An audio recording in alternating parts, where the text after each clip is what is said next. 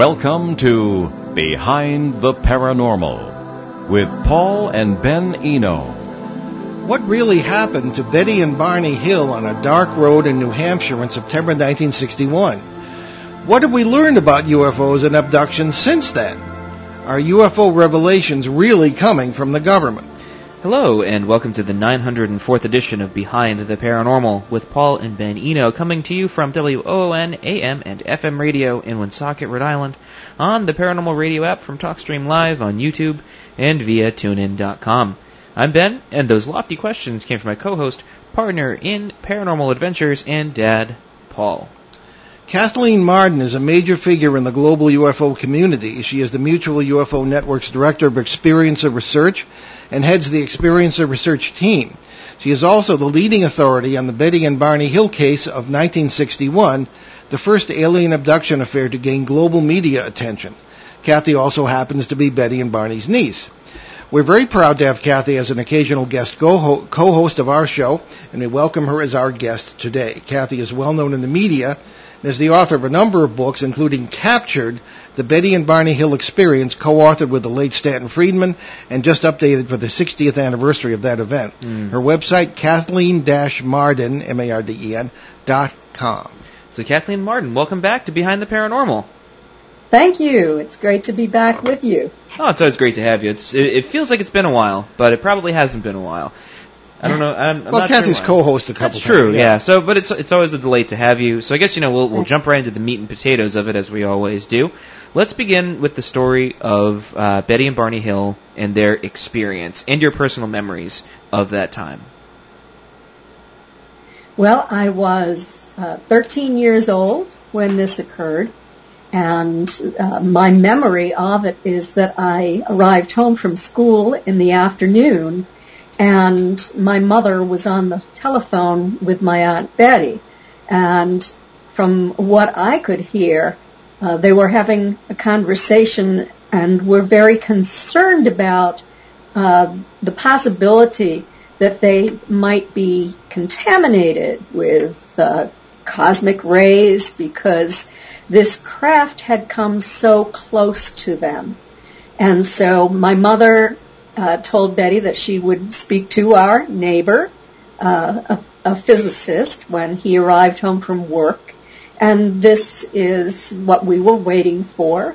Um, while we were waiting, my father's best friend came in uh, to the house. He stopped by every afternoon for coffee on his way home. And so he uh, was told ab- about this by my mother. Now he had been the chief of police in the small town of Newton, New Hampshire. It was right next to Kingston, where I grew up in southeastern New Hampshire. And he said that uh, Pease Air Force Base had contacted the police department and asked people who observed UFOs to make a report to Pease. So my mother then called Betty again, uh, and she and uh, instructed Betty that she and Barney should make a report to Pease Air Force Base, and uh, also uh, that uh, my mother was going to talk to this physicist, and uh, the physicist ended up telling my mother that if Betty had a compass, she should take out to her compass. Sorry about that. Shall I go on? yes, please. Yes, please. Okay, so um, those were the instructions to Betty. Within a couple of days, uh, my mother, father, two brothers, and I uh, drove down to Betty's and Barney's house.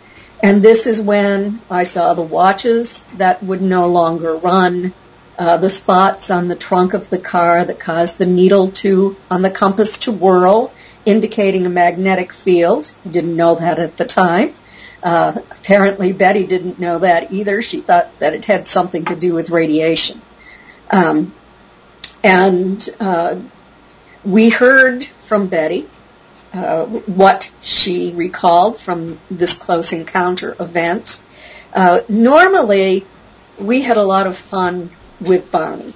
But on this particular day, we were advised not to bother Barney. My father sat quietly with him uh, in the corner of the living room, and my mother, my aunt, and my brothers and I walked into the kitchen, and we were uh, simply talking with to Betty about what had happened to her, and then we wanted to go outside and see the spots on the trunks, which we did. Well, my father told me later uh, years later during my investigation that he sat with Barney and that Barney was very clear about these non-humans that he saw on the craft as he was looking through binoculars up at the craft. And so I uh, felt that it was very important that uh, this be included in the, in uh, the the contents of what actually did happen. Because many people are led to believe that Betty and Barney saw a light in the sky, that Betty was some kind of a UFO nut, which she was not. She had never read a book on the topic. And that, uh, you know, these, they have speculated that, uh, Betty had a series of five dreams and became convinced that uh, she had been captured by a UFO and that it was all fantasy. But that's not uh, what the evidence points to. I have all of the records, all of the files, and on uh, the day that they reported this craft to Pease Air Force Base, it talks about the erratic movement of the craft. It talks about uh, how eventually it swooped down over their car. And at one point it was the size of a nickel at arm's length, but when it swooped down over the car, it was the size of a dinner plate at arm's length. And uh, keep in mind that the full moon is the size of an aspirin at arm's length. So this was huge. Hmm. And uh, that is when Barney had to stop the car. And uh, he got out of the car with the binoculars he was uh, highly skeptical about what this was. He was attempting to identify it as, uh, you know, a common aircraft, but it sat there in the air, silent and just hovering, and it was very, hu- it was huge. It was only 200 feet above him, and then when he stepped back, it uh, moved to the adjacent field, and Barney walked toward the field, still attempting to identify it. And he was, you know, I'm not speaking now about what I remember from that particular day. I'm t- talking about my research and my investigation. Uh, Barney went into this field, the edge of the field, and looked up at this craft that was now about a hundred feet in the air. And this is when he saw figures dressed in black, shiny uniforms that in uh, the report to the National Investigations Committee on Aerial Phenomena, Betty mentioned. She's the one who was the typist in the family. And that uh, these figures dressed in shiny black uniforms had frightened Barney terribly. Well, that report was uh, sent to Walter Webb, who was an astronomer at the Hayden Planetarium, in Boston. He had worked with Allen Hynek on the satellite program and as a volunteer. And uh, Walter Webb is the individual who interviewed Betty and Barney separately and then together for a period of about six hours uh, in early October of 1961. And in his report, it goes into much greater detail that uh, this craft swooped down and uh, that Barney saw entities, or he called them figures, dressed in black shiny uniforms that were somehow not human. That's a quote, somehow not human, uh, but of a superior type who uh, were far more technologically advanced than us. And I can imagine what a shock this was to Barney. because first he didn't even believe that anyone who uh, reported seeing such a thing uh, was interpreting the information accurately. And he was pulling the binoculars down from his eyes when he was standing in the field and shaking his head, putting the binoculars back up to his eyes, um, uh, pinching himself. Am I dreaming? No, he's not dreaming. He's standing there. He's actually having uh, this uh, experience looking up at this craft that uh, really frightened him when something started to drop down out of the bottom of it. And when that occurred, he was afraid that he would be captured like, quote, a bug in a net. That's what he told Walter Webb. And he pulled the binoculars from his eyes so forcefully that he broke the leather strap and ran back to the car screaming to Betty that they had to get out of there or they were going to be uh, captured. When he was uh, entering the car, he looked up and he noticed that the craft was now moving in his direction. And um, he told Betty to roll down the window to look up, see if she could see it. She was expecting to see lights. All she saw was blackness. Within moments, uh, she and Barney heard a series of code-like buzzing sounds striking the trunk of their car.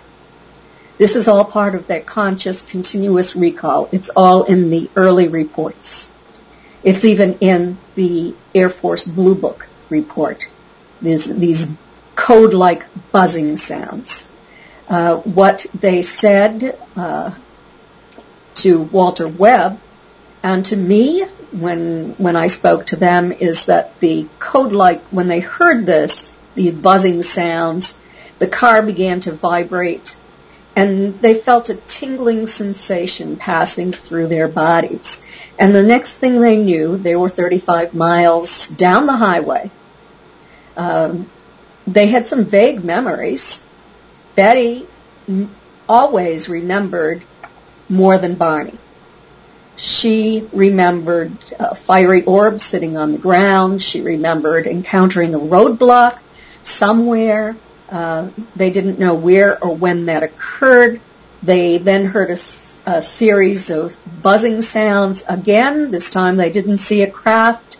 Uh, Betty said to Barney, now do you believe in flying saucers? And Barney said, oh, don't be ridiculous, Betty. I can prove that I can make that sound. And he stopped the car. He drove it from one side of the road to the other. He stopped it. He started quickly. He could not reproduce that sound. So uh, many, many questions. There was physical evidence as well. Uh, you know, the, the, besides the spots on the trunk, I mentioned uh, the watches that would no longer run. The tops of Barney's best dress shoes were so deeply scraped that he had to buy new shoes. Betty's dress was torn in several places. She ended up uh, placing it in her closet knowing that it had to be repaired. She just sort of forgot about it and later when she took it out, it's covered with a pink powdery substance. Now all of, all of this has undergone scientific analysis and investigation. Uh, in my new book, uh, the 60th anniversary edition of Captured, the Betty and Barney Hill UFO Experience, I have updated I'm, um, it. Holding it up now for those who are watching on the video feed. Sorry, but go go ahead. Okay, thank you. Uh, I have updated it with uh, new information uh, on the scientific analysis of the evidence that has happened since the first book was published. And uh, some of the things that you'll read about are um, scientific uh, study of the uh, symbols that uh, people observe on these craft and how Betty's symbols compared to that. So um, the, this was a study that was done by Dr. Don C. Donderi from McGill University and Stuart Appelle from the State University of New York. Um, I have talked about uh, evidence of witnesses. I've talked about uh, new uh, analysis of Marjorie Fish's work on Betty Hill's star map and uh, what astronomers think about it now, um, and and much much more. there's quite a lot of new information in that chapter, including DNA analysis on the dress, and also uh, chemical analysis and some rare materials that were found on that dress recently. Do you still have these artifacts? I have given those artifacts to the University of New Hampshire. They're in an archival collection. Um, Betty and I talked about retaining Barney's shoes. She said, oh, they've just been sitting around here for years. And she decided to send them to the dump because uh, he had worn them for yard work after that. He didn't preserve them because of this uh, the scrapes on the toes of the shoes. Hmm. That's a shame. Can you tell us yep. about the the star map, which has had some controversy surrounding it? It has. Uh, I can tell you that um, Marjorie Fish, a brilliant woman from Ohio who was at that time a school teacher, but then uh, after she did this work, worked as uh, a um, research assistant at the Oak Ridge National Laboratory in Oak Ridge, Tennessee. Um, she worked for six years on this star map, attempting to locate the stars in our local galactic neighborhood out 55 light years in all directions from the sun. She went, she had to go to the university. Remember, this is before we had home computers. This is uh, even before we had photocopying machines. So she had to go uh, to the university, to the library, and sit down, go to the astronomical catalogs, and write all of the distance data, all of the characteristics of these stars out 54 light years from the sun. She was primarily interested in stars with exoplanets, with stars that might have uh, life that might develop, sun-like planets uh, and sun-like stars. So uh, she w- was diligent and persevered in the work that she did. And finally, we moved along in our technological development.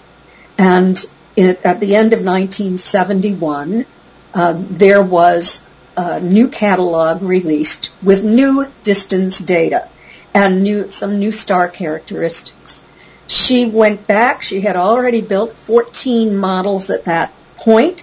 She went back and she uh, looked at these models and lo and behold, she found a match.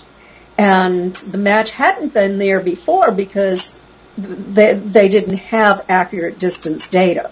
So there were three stars in that uh, star map that had not been there when she was attempting to find a match. And what the astronomers uh, who studied this uh, stated, and I'm talking about the ones that Stanton Friedman found who were willing to vet Marjorie's work, they stated that uh, all of the stars on Betty's map connected by these solid lines were star-like, or sun-like, I should say, um, although only 5% of the stars in our local galactic neighborhood are, are sun-like. And all of the sun-like stars in that volume of space were on Betty's map, which was quite extraordinary. Also, the, uh, one of the astronomers who looked at that uh, noticed that all of these stars were in a plane. Uh, Stanton used to say like pepperoni on, on pizza as opposed to raisins spread out in a loaf of raisin bread. What it meant in being in a plane is that it made sense to travel from nearest star to nearest star.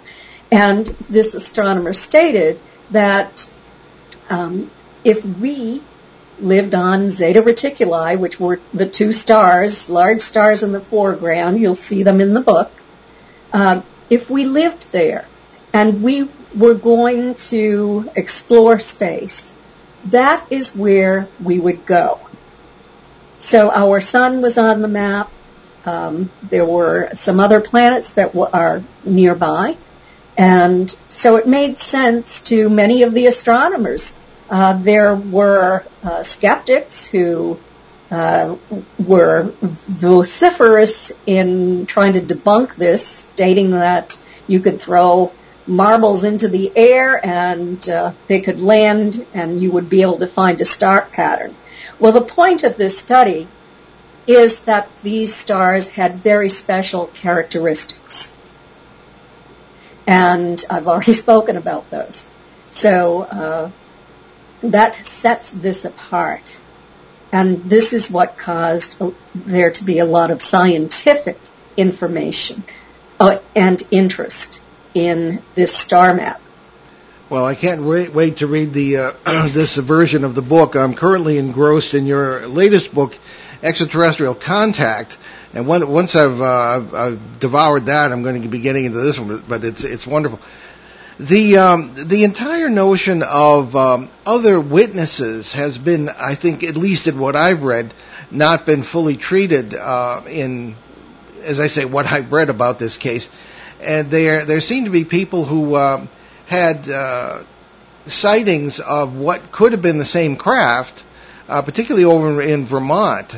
Uh, could you say a little bit about that? Other, possible other witnesses. Well, what I discovered is that uh, from Stanton Friedman, actually, he had written to John Luttrell, who was the newspaper reporter who uh, received information about Betty's and Barney's experience uh, and the hypnosis as the result of a violation of confidentiality. And he had begun his own investigation. He spoke to Air Force officers and he went to upstate New Hampshire searching for witnesses. Now we didn't know this. I didn't even know this until fairly recently. And uh, Stanton had written to him. He told Stanton that there were uh, as he recalled, 12 to 14 witnesses uh, who observed a craft by the same description at the same time, that they were all in different locations, and that he realized that they were all observing the same craft because he drew lines to where they observed the craft. And it intersected the lines where Betty and Barney were observing that craft. Now Stanton didn't release that information, and I didn't release it when we wrote the first book, because John Luttrell had explained to Stanton that he was no longer uh, a, a journalist for the newspaper, that he had taken a job with a conservative hospital, and that uh, he did not want to be brought back into this at all. I was pretty upset with him for quite a long time mm. over what he did to my aunt and uncle and the emotional uh, impact of his work on them and on the remainder of the family. How distressed Betty and Barney were when they came to my grandparents' house. I grew up across the street from my grandparents. We had a family meeting about what to do about this. This changed everything, and I want you to I want to talk about what happened to Betty and Barney in 1965. In January of 1965, they were invited to Lyndon Johnson's inauguration because they were uh, working on the political campaign. Also in 1965, Barney was uh, given an award by Sargent Shriver from our U.S. government's uh, poverty program because Barney and Betty and others in Rockingham County, New Hampshire, had used funding from the Office of Economic Opportunity to set up uh, the Rockingham County Community Action Program. And Barney served as the chairman of the first board of directors for that program. He had also received an award from the Archdiocese of Manchester, New Hampshire for setting up a literacy program. Uh, remember that people had to uh, pass a reading test in order to vote. You had to, had to take a literacy test. And also, he was appointed to the U.S. Commission on Civil Rights.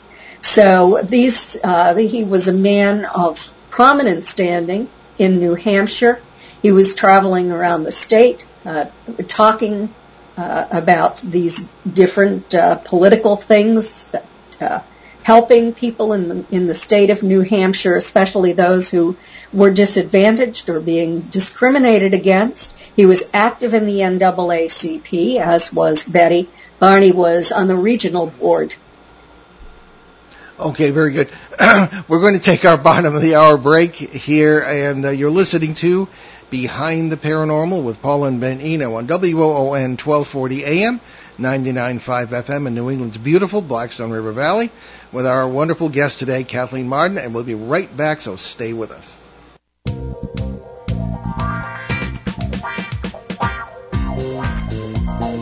The night is alive. Join us and take a walk on the weird side when you tune in to the Kingdom of Nye, hosted by Heather Wade. The finest in late night talk. Listen live free weeknights starting at 9 p.m. Pacific time at thekingdomofnye.com, talkstreamlive.com, and the Paranormal Radio app. Wanna take a ride? Local and live at 99.5 FM. And welcome back to, to, Behind the Paranormal with Paul and Ben Eno on WOON 1240 AM and 99.5 FM. Uh, we have our very familiar uh, good friend and, and, and, guest, Kathleen Marden, uh, author, researcher, UFO uh, great, and uh, we're talking about uh, what happened to her aunt and uncle, Betty and Barney Hill, in 1961. Probably the most famous and certainly the first documented uh, abduction case, UFO situation going on that was nearby where we are now in New Hampshire. And we've been talking about uh, the case and some of the, uh, the, the lesser known aspects of it. However, at this point, let's to just to make sure we get to a question from two questions from a listener here, none other than Peter from Peter Shelley. Everybody knows him; he's been on the show now. Hmm. Uh, from yeah. Bogota, Colombia, and uh, sends in some great questions. And Ben, if you would take take those. Uh, Indeed, your anonymity is gone, Peter. Uh, so Peter writes to us, uh, please ask Kathleen. Um, oh, geez, excuse me. I am now working on uh, one of the, the biggest cases, maybe the most important case I've worked on in 30 years uh, uh, that I've been doing this. Will uh, you will hear more about this in the future? Um, excuse me. Let me re- let me restate that. Kathleen has a quote that I am now working on one of the biggest cases, maybe the most important case I have worked on in the 30 years I have been doing this. You will hear more about this in the future. Can you please share this case now? Yes, I'll be happy to share some information on the case, but uh, I just, when we had to go to break, I was about to say 1965, October of 65 is the year that uh, the, the Hills story went public as a result of a violation of confidentiality that changed their lives forever. So uh, anyway, the the case that I believe is so important occurred on uh, June 27, 2015. Uh, we have been quietly investigating this for a long time. Uh, the two women involved are uh, Pam and Ashley, and they were prominent paranormal researchers in the South they researched uh, old mansions, old plantations, and also battlefields. Uh, had written uh, about this. They were respected in their field. I was introduced to them for the first time by Stanton Friedman, uh, who was impressed because he had met them and gone to their lecture, and he was impressed by their intelligence, by their scientific approach, and by their knowledge of physics. Yeah, so are we. And uh, so um, what happened is they wanted to do an experiment where they would go to the home of a confirmed abductee or experiencer uh, in order to set up their equipment to do a study. Excuse me, my eye is running today. It's running and burning. Uh-huh. and so, uh, anyway, so uh, I said that I would uh, help them. And so I got in touch with Chris Bledsoe and asked if it was okay if I introduced them to him. And uh, he said it was fine. And so they set up uh, an experiment at Chris's house. Now, um, Pam has a background uh, in archaeology, anthropology, religion. She has her master's degree. She spent her career working uh, at uh, a hospital, uh, uh, in a hospital setting, sort of at a university in North Carolina. And uh, she was in charge of all the theses on the medical research that was done. That was her job. She's now retired. Um, Ashley is a historian. Um, she uh, always did the historical investigation on any case. So Ashley even did the uh, investigation of Chris Bledsoe's family and their genealogy and where they came from initially, uh, which was a part of Texas where an alleged craft landed and an entity died uh, quite a long time ago in history. So uh, it was interesting that there was this connection. But they did end up going to Chris's house. They had it all arranged. They had anticipated that they would uh, interview him throughout the afternoon, but were the family had other plans, and it became a family affair uh, in the afternoon. But uh, Chris is an individual who enjoys talking. He tends to talk constantly. So they were able to speak to him. They were able to get, receive the information that they were looking for. And then there was a thunderstorm that came in. So they were delayed a little bit. But by nine o'clock, they were outside. The, the storm had left and they set up their equipment. They had a Bell and Howell movie camera and they had uh, a ghost box and 35 millimeter cameras and a recording device, all of those sorts of things. And um, so the camera was located behind a tree in Chris's yard. This was a tree that uh, had a reputation as being a, a sort of a burning bush or a smoking tree. Uh, that was somehow connected to healing. And then uh, there was a hedge uh, 15 feet in front of that tree, and they were situated on the other side of that hedge. And uh, they were seated at first in chairs, and they were just uh, looking into the sky, and Chris saw a a light that was growing brighter and brighter. And he said that it might be them. And so they were watching this and Pam was asking questions to try to receive information on her ghost box that she was using. And so they were uh, doing this and the the next thing they knew, they were all standing up and they were swaying back and forth and feeling nauseated. And they, they were no longer holding that equipment and they were wondering what had happened.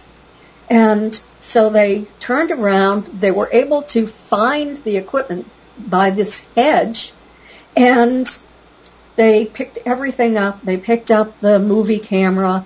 They went into Chris's house and lo and behold, uh, Chris's wife said to them, where have you been? I've been looking for you. And do you realize what time it is? Well, they looked at the clock and it was now one o'clock in the morning. They had no idea what had happened, where uh, they didn't go anywhere as far as they remembered. And this was quite traumatizing for Pamela. Uh, Ashley and Pam, who were uh, stepmother and stepdaughter, who were working together, uh, kind of had a falling out over this. Ashley remembered more than Pam did, and uh, Pam remembered that uh, seeing people who were dressed in blue uniforms. She remembered a little bit. Um, Ashley remembered a different type of entity, and uh, there there was just falling out because the two of them didn't know that oftentimes different types of entities worked together on the same craft. Uh, I also ended up interviewing Chris Bledsoe, and he confirmed all of their statements. Um, Pamela was quite traumatized, and I never work with anyone uh, in using hypnosis uh, unless they have overcome that trauma, because I am not a licensed uh, mental health therapist. I'm a certified hypnosis practitioner. I'm very, very careful. I've done a great deal of research. I know that it's easy to confabulate information under hypnosis, but I thought I would give it a try because I use uh, different techniques and uh, generally it is uh, the type of technique forensic hypnosis that law enforcement uh, used to use. Sometimes they still do, but it used to be admissible in a court of law. It's not any longer. Uh, so that was what I was using, but I was also using uh, Dolores Cannon's quantum healing hypnosis. So uh, suggestions to ease uh, any pain that they might have, reassurance that it's in the past, it will remain in the past, that uh, it won't hurt them now, etc., etc. So, um, what Ashley remembered is that she saw uh, a craft with multicolored lights along the outer edge. And it's over Chris's property, and it's over the back property, uh, whoever that belongs to, and it was bigger than the property. She said um, she thought at this point that she was standing and she had one hand on Pam's arm and the other on Chris's arm. And she, she's just shocked. She can't believe that this is happening. And she's looking at this craft and underneath the craft she can see somebody looking at her. And um, sort of as if they're on the craft, but she said it was no longer a gray color at the bottom, that it was now translucent, um, as if it was actually open, possibly, and uh, there was somebody standing there that had a face that was almost white in appearance, and uh, that uh, it was uh, kind of uh, a little bit smaller than than humans she thought. And you know it was just there. And she couldn't make out the features on that face. And then you know Pam ended up saying in hypnosis this was separate hypnosis that I did with them a year apart. Pam was first. Uh, she had a sense that uh, she was encountering four tall beings, taller than her five foot four frame. And that she was just absorbed into this uh, blue light that came out and uh, that there were two women and two men and that they were dressed in, the men were dressed in this royal blue color that she remembered. But the women were wearing sort of pastel abalone shell suits and they were all wearing a chevron shaped symbol. They all, the men looked to be about 40, the women about 30. Um, they ended up being taken somewhere. What Ashley said uh, is that the entities that she was with during this time uh, had kind of their humanoid, but they had kind of big flappy feet. And they were kind of a, a yellow color or an amber color and, and white. She wasn't sure if this was some kind of uniform they were wearing, um, you know, or a light beige and white. Uh, with kind of modeling. They had uh, very long fingers and long arms, and that their eyes were uh, gray with uh, not gray with green with very large eyes that were green without any uh, white showing. It reminded her of insect eyes. And their legs were very, very thin, but the fingers, as I said before, were very long. She didn't notice any thumbs. And so she was escorted, and, and she is not frightened at this point. She's escorted onto the craft, and uh, she is told intuitively that they are going to take her somewhere and that the human body has difficulty uh, being transported in this way, that it damages our body because our we we have a denser body than they have, um, and so um, they she ended up being put uh, onto this kind of table that she said was the most comfortable place that she had ever been uh, to lie down. She was just feeling incredibly comfortable, and then this sort of uh, uh, dome uh, shaped up over the top of her. She could see out of it for a little bit of time, and then she lost consciousness. And so, um, Pam, I don't know if Pam was transported that way or not because I did only one hypnosis session with Pam that weekend. I spent hours and hours, maybe 10 hours interviewing her over and over again. Um, and I did one hypnosis session with her. I did two hypnosis sessions with Ashley a year later. So Pam was uh, terrified, but these entities uh, put some kind of a vest on her that calmed her down. She now felt comfortable. And she uh, was escorted into the inner part of this craft and she stopped at a beautiful wall that reminded her of a water wall. And it had all shades of blue lighted water, but it wasn't water. It was just flowing across it and down but it reminded her of like a plasma water wall. And she heard that uh, humming sound that slowed down and it slowed and the green went away and they informed her that they were moving through time and space. The entities told her that there were lots of numbers in that wall, like a matrix of numbers.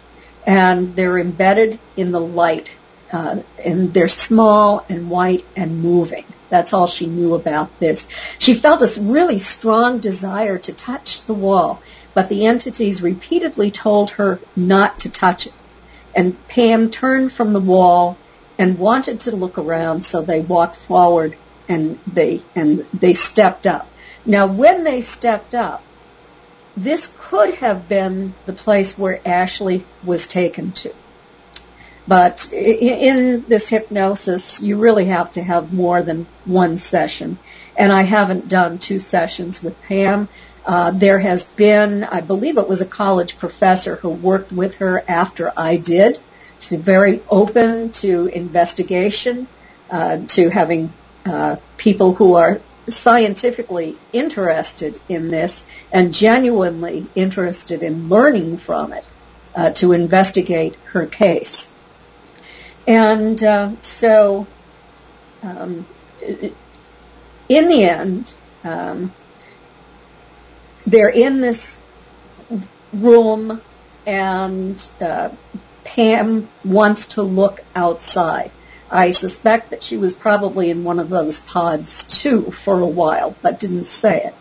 Um, and there are sort of uh, like windows that uh, you don't open the way we open windows. They weren't even visible. They were like they were part of the craft, and uh, that this is uh, what she saw. They were kind of like smart windows, and she they finally arrived at this place, and uh, she then looked out the window and they were now on a different surface, on a rocky desert land. Um, and neither Pam nor Ashley knew if they were someplace on our planet a desert without any vegetation that they could see, or if they were maybe someplace like on the moon.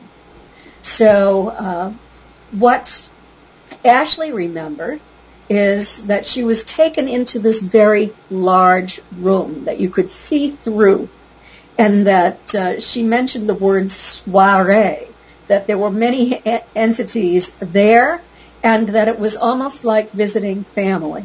There were people there that she loved, and uh, hmm. yes, very strange.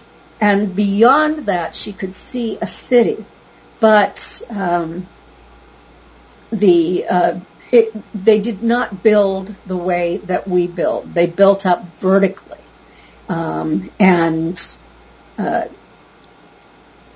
that's you know about it. This interaction that she had uh, uh in this large see-through room with these entities, um, and Pam saw this rounded surface and a brightly lit dome-shaped building, like Ashley did, um, at, with uh, a multicolored connected piping that changed color like neon lights. Uh, she saw bright light emanating from the building. And the entities explained that they had arrived at an energy waste station. And so uh, they explained to Pam, they gave Pam information it wasn't like she was having a family reunion in any of the hypnosis that I was able to complete with her.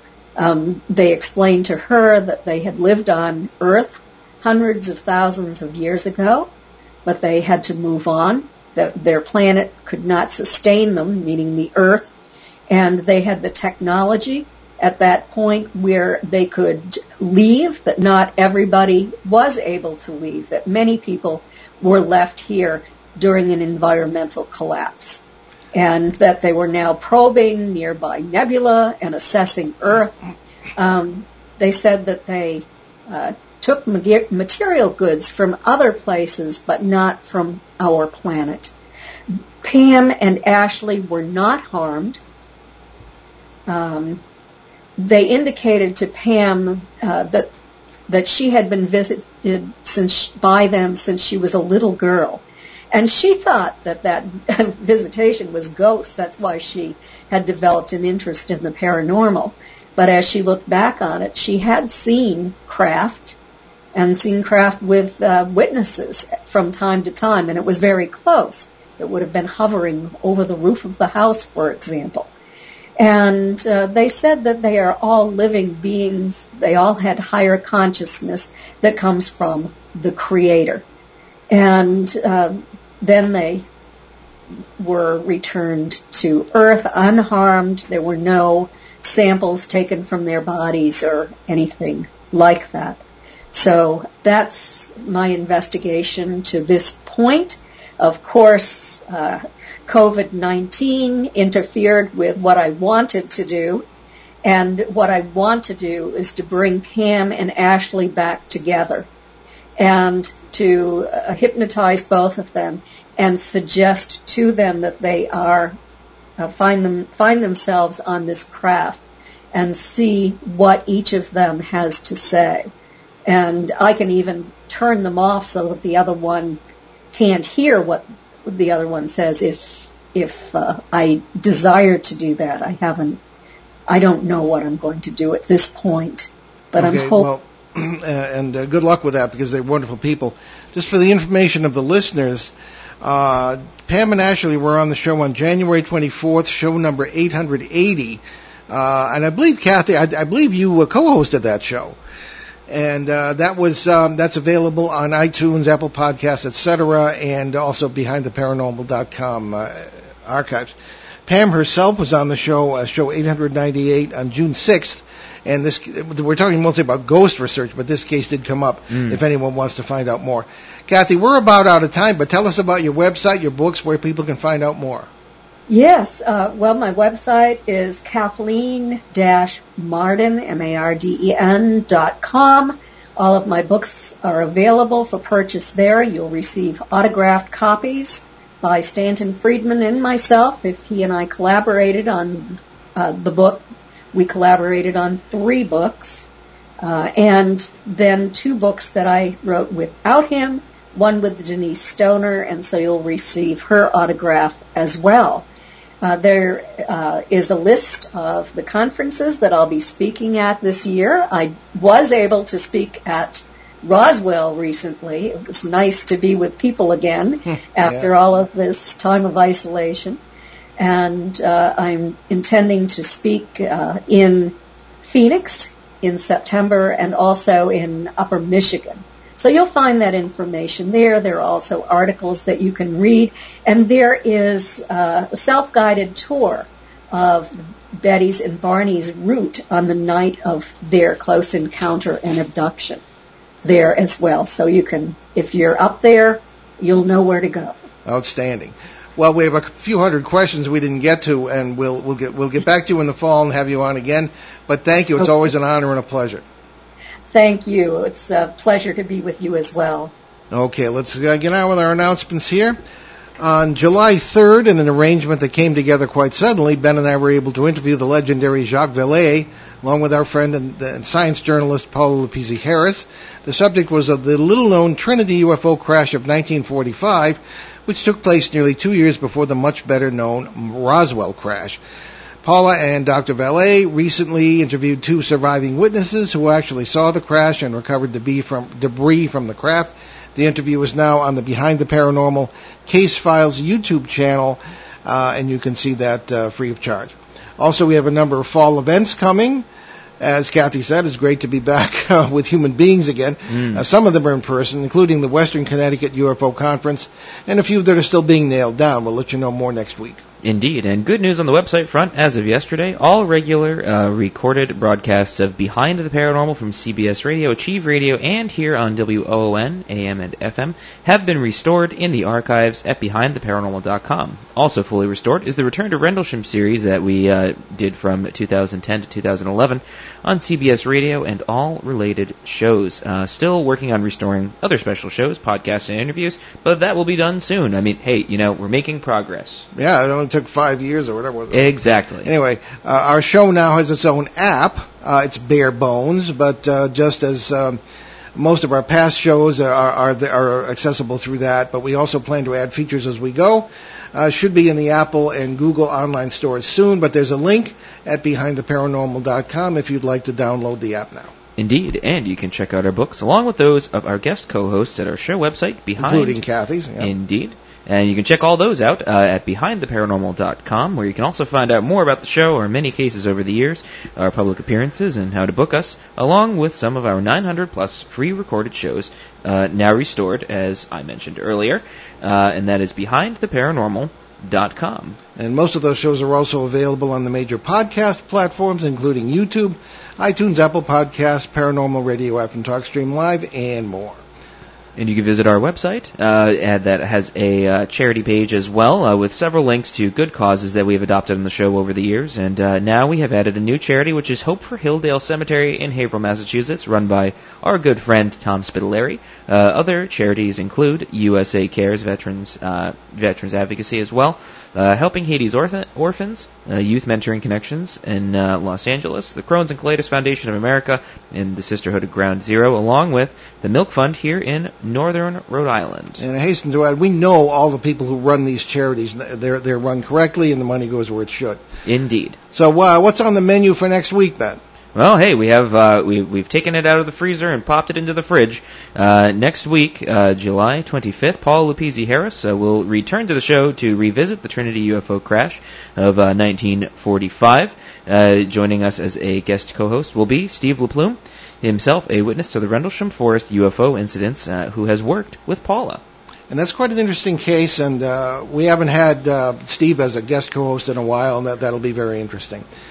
So uh, we leave you today with a thought from Dr. Jacques Vallée, UFO paranormal legend and pioneer of applying the multiverse theory in this field, which he was doing as early as the 1980s. Uh, no, 50s actually. He was an inspiration to me as a young la- a young lad. I know I, it was it was impressive to see you actually kind of starstruck, as starstruck as you ever get, which was not very, but it was still there. You were kind of in awe. Well, the only other person I'm Star Trek with, Star Star Trek starstruck with is Kathy Marden. So, Mm. um, Here's a quote.